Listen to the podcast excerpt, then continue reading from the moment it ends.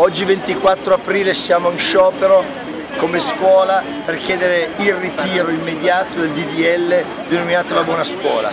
Chiediamo al governo che separi la stabilizzazione dei precari, che decreti d'urgenza un piano pluriennale di immissioni ruolo e chiediamo che stralci invece la controriforma aziendalistica, privatistica e padronale della scuola azienda.